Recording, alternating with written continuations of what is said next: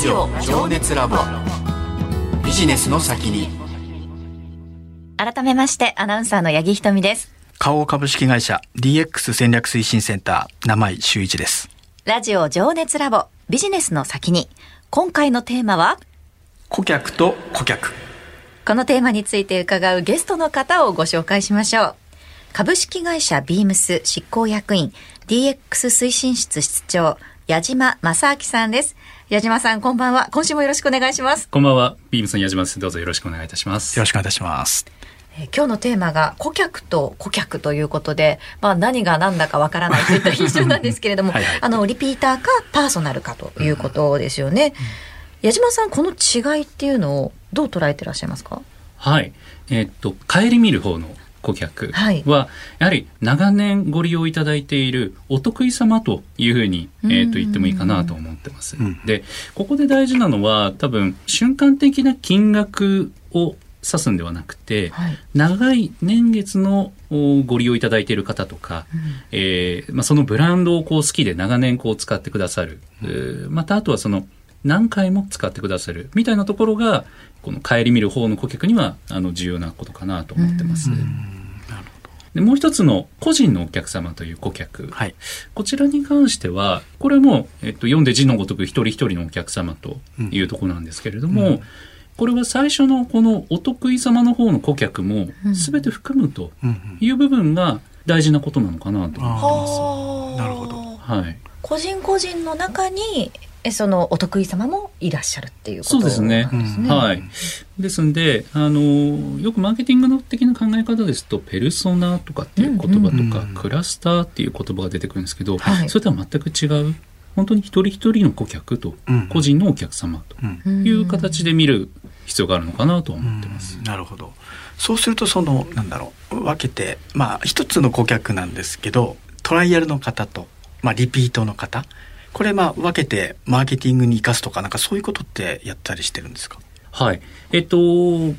けてと言いますかあの何度もご利用いただいている方には私たちの方からはえーと、そういった情報の提供の質を上げていくっていうことができると思ってます。うんうんうん、それは前回もお話ししましたそういうサイトにお気に入りを登録をしていただいたり、何度もその商品をご覧いただくとか、はい、っていうことの、えっ、ー、と、一つのデータがあることによって、えー、お客様により良い情報提供ができるっていうところで、うん、使っていただければいただくほど、心地よいブランド体験をやはりまあ目指しているっていうところですね。なるほどね。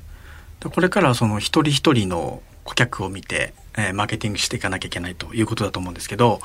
そのマーケティングやるためには、まあ、デジタル技術は欠かせないかなと思うんですが実際その IT を使ったなんか新たなチャレンジマーケティングその辺あればちょっと教えてほしいんですけども。はい。えーと、お客様が自社の EC サイトをお買い物いただいた際に、うん、まず商品の、まあ、段ボールの中にですね、ええ、スタッフが手書きのメッセージカードを入れるということを行っています。ネットで買ったんですよね？ネットで買ったのに、はい、手書きの手書きのメッセージが入っていると。いうようなことで、全社員総出でですね、うんうん、あのメッセージを書きまして、7万枚。7万枚ですか？の メッセージを、まあ、弊社ビームスで、えー、e コマースを買っていただくと、うんうん、そのメッセージカードが 同梱されて到着するといった形になっているんですけど、もう一つが、そのお買い物いただいた商品が、はい、弊社ですと約30のレーベルのどれかの商品になっていますと。うんうんうん、でその30のレーベルのディレクターですとか、えー、まあ、レーベルのそのバイヤーのような、はいえー、普段は表に出ないスタッフがいるんですけれども、うん、彼らがお礼のメッセージ動画をサイトの中でお客様だけにパーソナライズをして、うん、あのご紹介をするというような取り組みも今、えー、行って、まあ、それが購買のご購入いただいたデータをしっかり取り込んでるからこそ、次にサイトに来訪した時にそれができると。へえ。これは八木さんすごいことですよ。そうですよね。なんかリアルの店舗とかに行くと、例えばその前回買い物したものを店員さんが覚えててくれたりとか、買ったことを覚えてくれてて、挨拶してくれたりするじゃないですか。今日もこんにちはみたいな、前回買ってくださったのありがとうございましたみたいな、なんかそういう馴染みの店員さんと会うみたいな、そういうところがありますよね。なので、私も本当に販売員をやってた当時、先輩からは、矢島いらっしゃいませっていうのはもちろん大事なんだけど、うん、こんにちはっていうお客様を増やせよって言われてたんですよ。ああ、挨拶ができるってね。要はそれだけ顔見知りになってる方で、自分に対して、あ、矢島さんまた来ましたよって言ってくれるお客様を何人持てるかっていうのが大事なんだよっていう。なるほどな。だからリアル店舗知ってるからね、八さんそういう発想なんでしょうね。そうですね。そうかそうかそうかリアルでそっか喜ばれてたことをじゃあ技術を使ってネットとか EC とかでやればいい、どうやったらいいんだろうっていうのを考えらそう僕 EC 始めた時にもともと店舗の販売員だった時に、うん、そのまあ、僕がまだ20代だった時に40代のお得意さんがいたんですよね。うんうん、でその方が僕が内勤部門になってしまうので、もう接客できない。うん、でも、えっ、ー、と、近くまで来たよって連絡をくださって、で、僕がお店に行って、臨時でこう接客をする。合間を縫ってこう接客をさせていただく。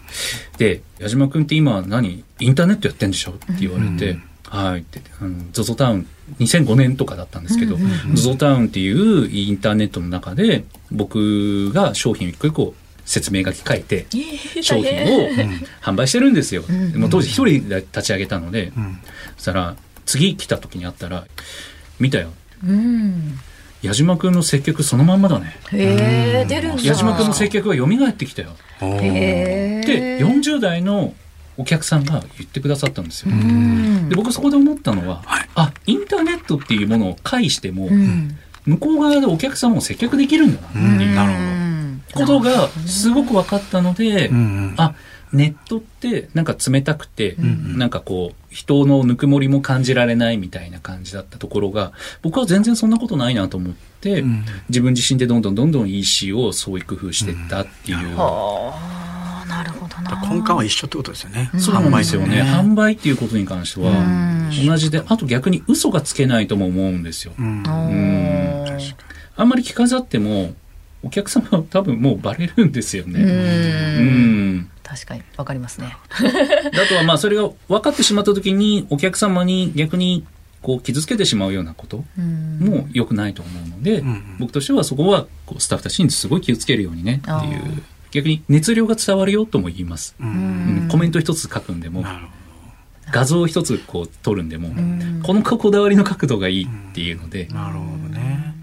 まあ、お話聞いてるとそのお客様に寄り添ってねずっとやられてきたなというふうに思うんですけど、まあ、今回のテーマがその顧客と顧客ということで、うん、まあなかなか難しいんですが、まあ一つのお客様と取った時に、まあ今後ビームスさんが向き合っていくね、お客様との絆づくり、こういうので大事にしていることって一体何なんでしょうか？はい。今まではそういった、えっ、ー、と、店頭というところが一番あの重要視されていたと。で、それを伝えるマスメディアという意味のファッション雑誌があったんですけれども、うん、雑誌というフィルターが一つかかった状態で届いてたと。うん、ただ、私たち今、自社のホームページや公式サイト、はい、でこの中に EC サイトもこう内包しているんですけれどもこの自社のこのオウンドメディア、はい、ここの中はもう自分たちが主体になって多分情報を届けていくっていうところが、まずそのマスメディアで、えー、ファッションの出版社さんだったりとか、はいという編集部さんがいらっしゃるところとまず大きく違うところなんだと思ってるんですよ。でそこに際してはやはり私たちお客様が一番今これが欲しいであろうというような情報を雑誌は取材や編集の期間が約2か月ぐらい必要だと言われてるんですけれども、インターネットであれば即時性が確かに。早いもんね。特徴としてありますので、それに応じた形で、よりタイムリーに今のこの瞬間に、えこれがおすすめですというような形でお客様にお届けするということで取り組み方や向き合い方っていうところはこう工夫が必要になってきてるのかなと思いますね。ちょっと急に寒くなってきたからこのコートなんかいかがでしょうかとか、うん、そういう即時性がやっぱりインターネットとかでは提案できるっていうことですよね。はい、そうですね。はい。弊社の公式サイトに来てくれれば、今や3000人の販売スタッフたちがですね、はい、そんなにはい、毎日その情報を彼らの地域ごとに、ええ。日本全国にビームスございますので、その地域に応じた形で情報コンテンツとして、えー、静止画や動画も含めて、はい、あの、まあ、提案してくれているとすごいすごいですよ。これ武器ですね。ああそうですよね。3000人ですか。これだけのね体制をもう構築されてるっていうのがすごいですよね。すごいですね。うんただなんかこうネットっていうそのまあ最先端といいますかそのテクノロジーを使いながら意外とこうアナログといいますか手書きのメッセージとかももちろんそうだと思うんですけども、はい、やっぱりそのアナログな部分も大事にはしてらっしゃるっていうことですよね。はいそうですね。もう本当にあのテクノロジーが進化すればするほど、うんうん私逆にアナログの価値が上がってくるんじゃないかなと思ってますんで、やはり私たちのこう軸になる部分は、えっ、ー、と、人だと思ってますんで、これをぶらさずに、それをいかにテクノロジーを使って拡散したり伝えやすくするかということを、これがミックスが大事だかなと。ハイブリッドさせるみたいなところですね。なるほど。やっぱ人のハートが大事ということですね。まさに DX ですよね。えー、ではここから先ですね、まあ、こうアパレル業界と本当にすごいいろいろ変化してきたと思うんですが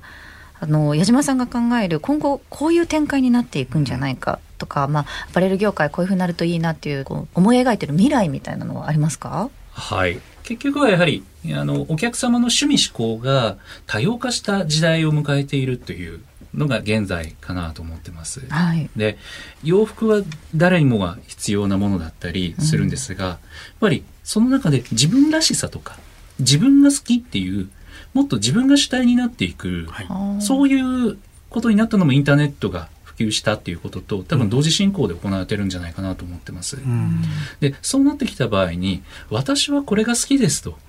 言ったものに、あ実は私もそれ好きで共感してくれる人っ